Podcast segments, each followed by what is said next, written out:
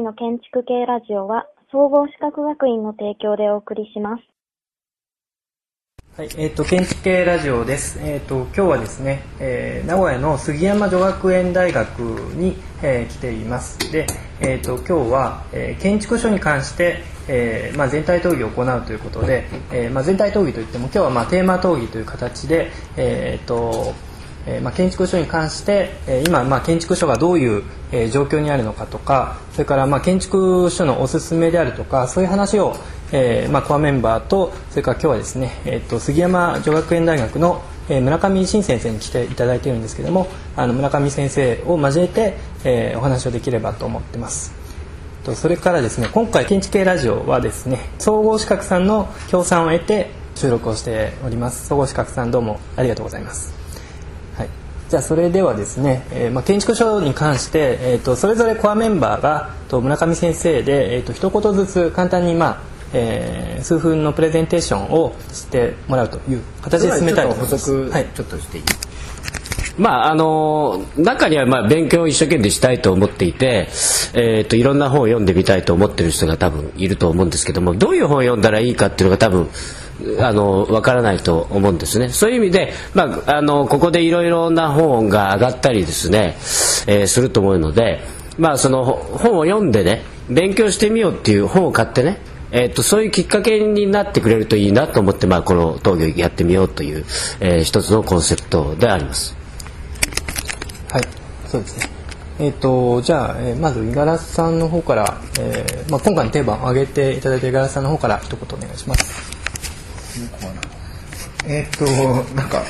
思ったより時間が少ないので本当はもう少し本を紹介ししようと思ったんですが、えーっと一冊だけあげますね。あのもう一巡したら他の本の話とか、えーしようと思いますが、えー学生にどれか一冊えーまあ、特に建築系の学生にって言われたらものすごい基本的な本であの南さんが、えーリストにも挙げてるんですけどもル・コルビジェの建築を目指してがよろしいと思います。あの理由は理由はすごいシンプルなんですけどもあのいや読んだら元気になる本っていうのがあってですねなんだか知らないけどすごいポジティブで前向きな気持ちになれるというのが僕はコルビジェの建築を目指してっていう本で実際この本はものすごい感化力があってですねあのコルビジェっていう人はもちろん建築の設計いっぱいやってますけど本いっぱい出してそのことでも有名になった、まあ、メディアアーキテクトみたいな人で、まあ、この本を読んで例えばイタリアだったらテラーニって人が覚醒してアメリカでバックミンスター・フラーが読んで感動して建築家面白いなと思ったりあるいはえー南アメリカではオスカー・ニーマイが読んですごいなと、まあ、日本の人も読んであの日本からフランスに行ったりってやっぱりいろんな人にこう影響を与える、まあ、本ってなんかそういうメディアだと思うんですけども実際に建築を見ることがなくてもその考え方をすごくこう鮮やかに、まあ、示してですね。まあなんかあの今から見るとねこれでやってここおかしいんじゃないかって突っ込みどころも満載ですがやっぱりすごくあの畳みかけるような文章であの新しい時代の建築はこうあるべきだっていうことをあの明快に示してあともう一点面白いのは写真とか図版の使い方がとってもねあの新しかったんですね。彼はあのそれまでの建築書とは違ってこうすごく写真の使い方がうまくて例えば一番有名なのは、えーパルテノン神殿と最新のスポーツカーをツーショットで見開きで並べるんですよ。でこれはやっぱりあの古代だったらパルテノン神殿現代だったら最新のスポーツカーが、まあ、それに当たるっていう言葉で説明しなくても絵でねあの見せるっていうそういう新しいタイプの本だからまあ図版をパラパラっと見るだけでも結構面白いすごく戦略的に図版を使っているんであの、まあ、とりあえず一冊って言われたらコルビジェの本を読んだらなんなんだか元気になれるような気がすると思いますのでそれをお勧めします。はい、えー、と僕の方はですね、まあ、あの先ほど村上先生からご紹介がありましたけどもあの研究室ですね今年からあの推薦図書図書30冊っていうリスト1を作ったんですね。でまあ別にこれはあの全部読んだ方がいいとかっていうふうなわけではないんですけどもあの、まあ、たくさん本があって、まあ、建築っていうのは奥が深いですからあの、まあ、どこから手をつけたらいいかっていうふうなことが、まあ、正直こう母漠としてよくわかんないと。で、まあ、自分がこれまで、えー読んできた本の中で、まあ、ある程度こうなんていうか物事を考える上での手応えがあってかつその再読するに足るもう一回読んでもまあ、自分にとってですね、まあ、非常にこうためになるっていうか自分がこうものを考える上で思考を喚起させてくれるものとして、まあ、挙げてみたんですね。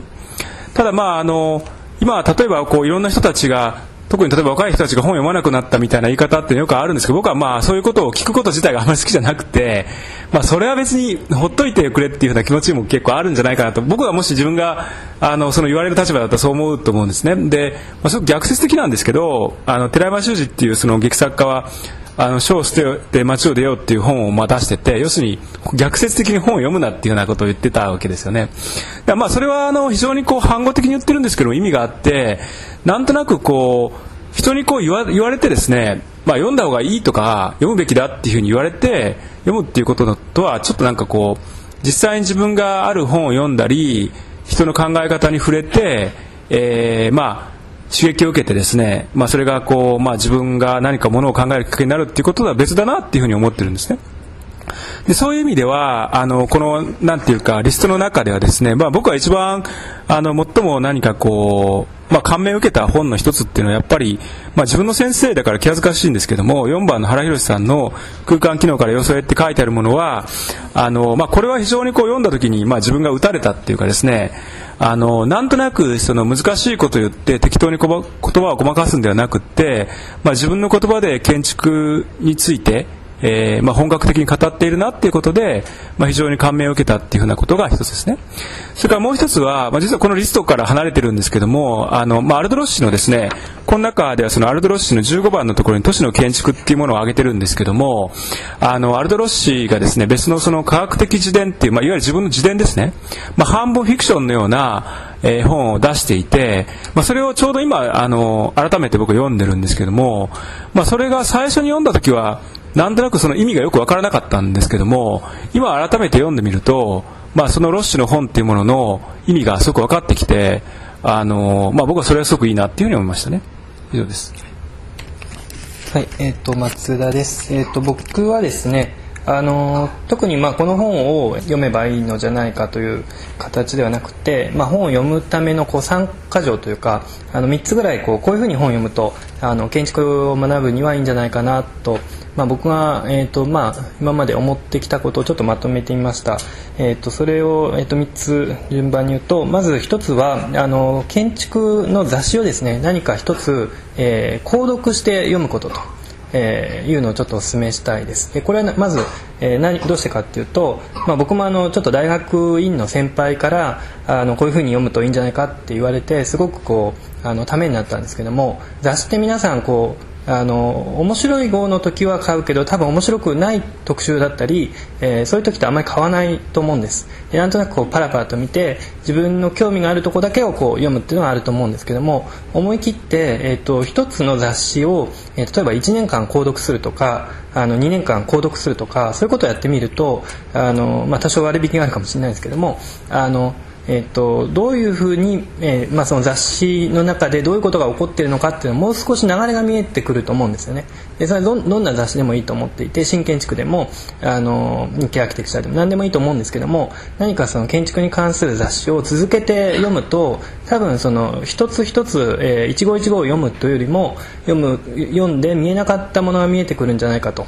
えーまあ、できれば長期こう続けて購読するといいんじゃないかなと思いますでもう一つはえーと、斜め読みということであの、えーと、難しい本を例えば、まあ、あの読もうとすると難しい本ってどうしても精読しちゃうんですよね。でゆっくり全部こう解釈しようとするとあのすごくゆっくりになってしまうと。で逆にまあその簡単な本簡単というか分かりやすい本はあの早く読む癖があると思うんですけどもあの難しい本を逆にこう斜め読みをして、えー、早く全体像を理解するっていうのをやってみると多分その普通にその、えー、と難しい本を今まで絶対読めないと思ってたものがえー、読めると思うんです。読めるっていうか読んだ気になるんですけどもでもその読んだ気になるっていうのはすごく大事で、えーと、全部理解しなくてもあの後でその本に関して他の人と話ができるっていうことの方が僕は大事じゃないかと思っていてあのこの本まあ斜め読みだけど読んだよっていうところから他の人がどう思ったかっていうところを聞いてそしたらもう一回読めるようになるんじゃないかと。でなんかそのジャンプをするためには、えーと、斜め読みっていうのは、えー、まあ本当にこの本を1時間で読むとか決めて読むとかそういうことをすると、えー、絶対自分がこう読めない読まない買ったはずの本を、えー読めるんじゃないかと思います。で最後は、えー、と逆に精読っていうことで今度はその、え読みやすい本。で今まで読みやすい本を早く、読んでたとしたら逆にその読みやすい本をゆっくり、読むと。で、まあ、その時に僕が何をお勧めするかというと例えばあの小説とかですね。でなんとなくそう小説とかってあの意味がこう分かるとどんどん飛ばしていくと思うんですけども逆にその小説ってすごく細かいところにあの表現とかがあのいろんな工夫がされてると思うんです。で、まあ、僕はなんかあの建築を始める直前ぐらいに中上健二っていう小説家の、えーまあ、あの岬とか父の果て市場の時とかなんか何冊かの本を読んですごくあの面白いなと思ったんですけどもえーとまあ、それもう一つその、えー、と長見健二という人の、えーまあ、生まれ故郷である新宮っていう町に、えー実際に行ってで、まあえー、と路地に関して書いてるんですけどもその辺りを歩いたんですね。でそれがなんか自分がその、まあ、路地に興味を持って都市に興味を都市とか建築に興味を持つきっかけにも実はなっていてあのまあ、それは僕にとってのなんとなくこう経験だったんですけども、えー簡単だと思ってた本をゆっくりこう細かいところまで見ていくと逆にそれもやっぱり見えなかったところが見えてくるんじゃないかなと、えー思います、えーとまあ、その3つを、えーちょっと挙げてみたいと思います。はい、えーっと山田です。えーっと僕の方はとりあえず2冊えーっと紹介しようと思うんですけど、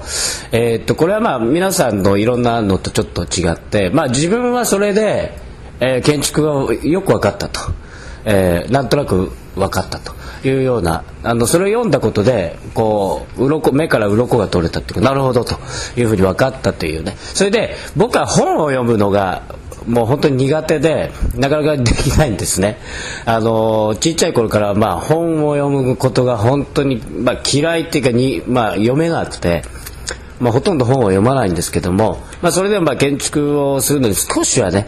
えーまあ本もちょっとは見なきゃいけないっていうことでそんな僕でもね、えーこれは分かりやすかったとかねあ勉強になったっていう、えー本を紹介したいと思うんですけどまずは、えー、とビギニングスという、えールイス・カーン、ねまあ、亡くなったあの巨匠のルイス・カーン。で彼は彼の本は全般的にそういうとこがあるんだけどすごい分かりやすいあの難しい言葉をまあ書いてあるあの建築の本っていうのは結構難しい言葉で書いてある本が多いんですけども、まあ、日本語訳もいいんでしょうけどすごい分かりやすいあの言葉で小山先生の確か、えー翻訳だったと思いますけどもすごい分かりやすい文章で書いてあるんですね。でまあ、それについては触れませんけどあの例えばサービススペースサーバントスペースって言葉があってるんですけれどもそれはどういうことなんだとかいうことがですねもうすぐすぐ分かる、まあ、中にはですねオーダーとかですね、まあ、聞き慣れない難しい言葉も出てきたりするんですけども、まあ、そんなそれでもねあの本の中の半分ぐらいはすごくよくあの、まあ、勉強嫌いな僕でもね分かったということで、まあ、少し読んでみるのいいんじゃないかなと。あの特にね読書なんかが苦手だとかいう人はね。でもう一つはですね、えっと、これもまあ同じようなことなんですけどもあのデザインって何かと言われた時にまあ今はねデザインってこうですよとすぐ言えるわけですけども僕ねデザインっていうまああんまり頭良くなかったのもあるんですけどもデザインってど、まあ、言葉はよく聞くんですけどどういうことなのか何をすることなのか実は全然理解しわかわからなくて漠然とずっと捉えてたんですけどもえっと亡くなったですねえっと瀬尾文明先生の、えー意味の環境論という本があるんですね。でこれを僕は若い時に、まあ、何気なくこれなんかすごいいいぞって言って、まあ、あの石井事務所の同僚に、あの当時ね若い時に勧められて、あのまあ、ちょっとそうやって言うから読んでみようかって言ったらデザインっていうのはこういうことだっていうことがこうそれもねあの目 目から鱗が落ちるようにすごい分かったんですね。でそれから僕ね設計が上手になりましたよデザインっていうのはこういうことだっていうことが分かったからね。で僕にとっては、まあ、一番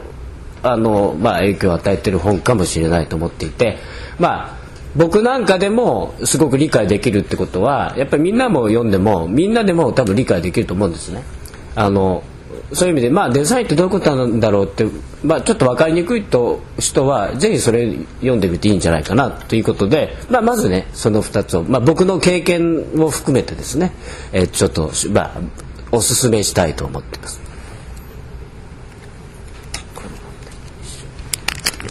えー村上です。えーっと何のために本を読むかということをあの極めてざっくりと、え言いますと、えいい建築とは何かと。あるいはもっといい建築とは何か。っていうことを自分で考えるための道筋をつけるためではないかというふうに考えてまして、えーでそのことを考えるためには、えー実は建築っていう名前のコード